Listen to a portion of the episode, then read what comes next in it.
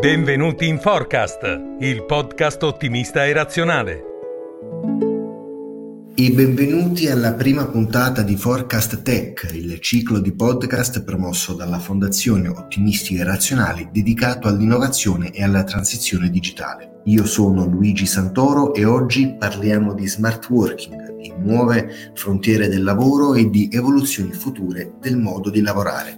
È con noi Laura Di Raimondo, direttore generale di Astel. Buongiorno e grazie per aver accettato il nostro invito. Grazie a voi dell'invito, buongiorno a tutti. È l'occasione per parlare di temi che in questo momento sono straordinariamente importanti. E allora partiamo subito con uno dei temi che è emerso durante questi anni di pandemia. Noi siamo alla fine dell'emergenza pandemica, si ritorna in ufficio, si ritorna in presenza, però il tema dello smart working si è molto diffuso, ha acquisito molta forza durante l'ultimo periodo. Leggendo opinioni, articoli, post, è però emersa una certa confusione tra il concetto di smart working e il semplice lavoro a distanza o telelavoro. Che differenze ci sono in effetti? In questo momento ci giochiamo la sfida più grande, dobbiamo essere consapevoli che è un tempo nuovo per il lavoro.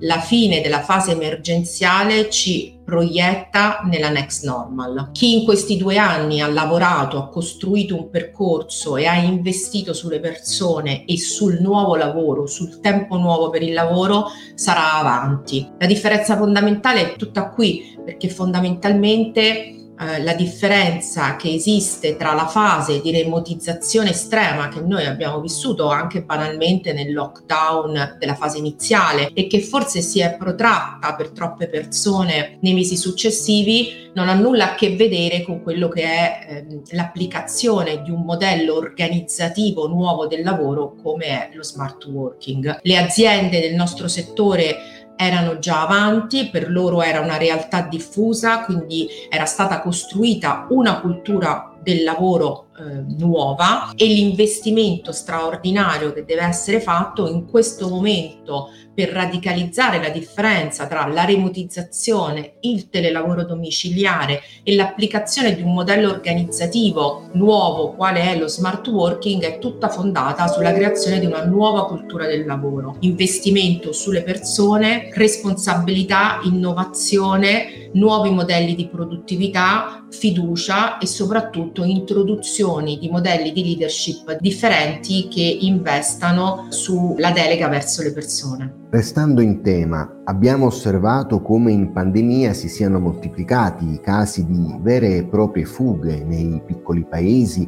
e nei borghi da parte di professionisti che hanno potuto scegliere di lavorare da remoto.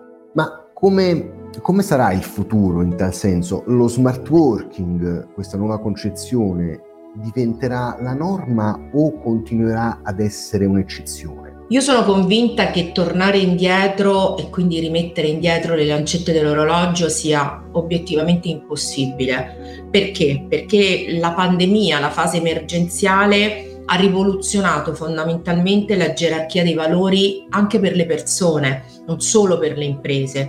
Quindi diventa fondamentale per le imprese ascoltare le persone, le aziende sono sfidate da questioni etiche nuove, orari flessibili, smart working, scelte che condizionano lo stile di vita. Lei parlava dei borghi, quindi della possibilità per le persone di scegliere luoghi diversi dove vivere, avendo la possibilità di esercitare la professione, il lavoro in un luogo differente, quindi senza uno schema rigido legato all'orario, ovvero al luogo in cui si esercita la prestazione lavorativa. Queste sono le sfide le questioni del futuro, sono le istanze che arrivano dalle persone. Tornare indietro a come eravamo due anni fa è obiettivamente impossibile. La trasformazione è troppo profonda, ci troviamo quasi proiettati avanti di dieci anni rispetto a come eravamo posizionati a febbraio del 2020. Chiaramente la sfida la vince chi ha investito in questi due anni e ha costruito un percorso, una strada di valorizzazione delle persone. Perché dico questo?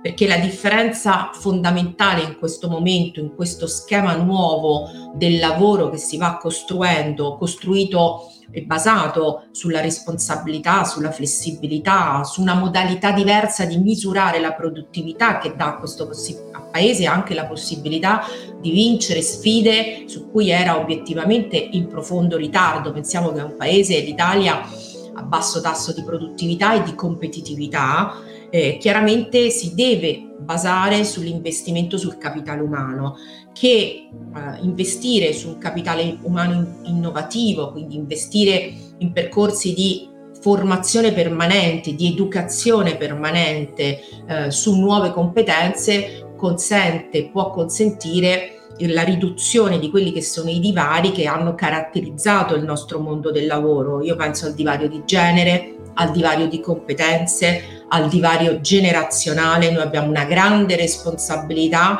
per aiutare i giovani ad alimentare i talenti del saper fare e eh, divari territoriali e chiaramente anche di competenze. Qui io mi fermo un secondo, dico tech e quindi STEM, dove chiaramente ancora abbiamo eh, un grande spazio, un grande margine di recupero. Ecco, allora, come ha detto lei, eh, direttore, non è possibile tornare indietro, ma noi spingiamoci oltre, facciamo un gioco di immaginazione. Abbiamo sdoganato lo smart working, è diventato la norma, ma come può evolvere ancora il lavoro? Noi dobbiamo, ehm, abbiamo anzi la responsabilità di investire su nuove competenze eh, per navigare la complessità in un mondo che cambia.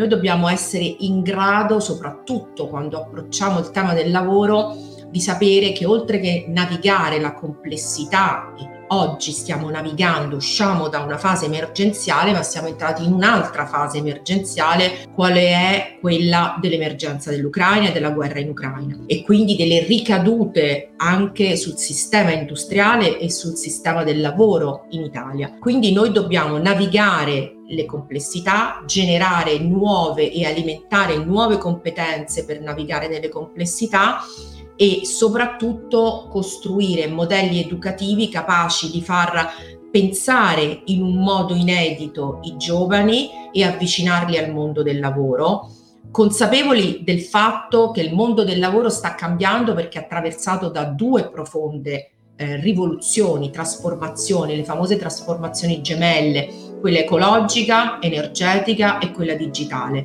Trasformazioni che noi dobbiamo avere l'ambizione di governare le possiamo governare in anticipo con la contrattazione di anticipo. Il nostro settore ha lavorato moltissimo su questo spazio, credendo che non sia la stratificazione delle norme in un paese già iperregolamentato, soprattutto sul lavoro, che possa consentire di governare sia la complessità che la trasformazione. Quindi questo è, una, è un momento cruciale in cui il lavoro può avere l'opportunità di costruire perimetri di nuovi diritti, ma anche di nuovi spazi per aiutare, io penso sempre ai giovani, così come alle donne, di trovare una loro dimensione, di esprimere energie che fino ad oggi non si sono completamente espresse e di recuperare quei ritardi che hanno caratterizzato, quelle rigidità che hanno caratterizzato il mondo del lavoro fino ad oggi.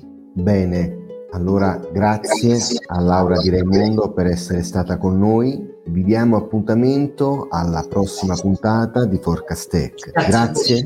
Grazie, grazie. Grazie anche ai nostri ascoltatori e alla prossima.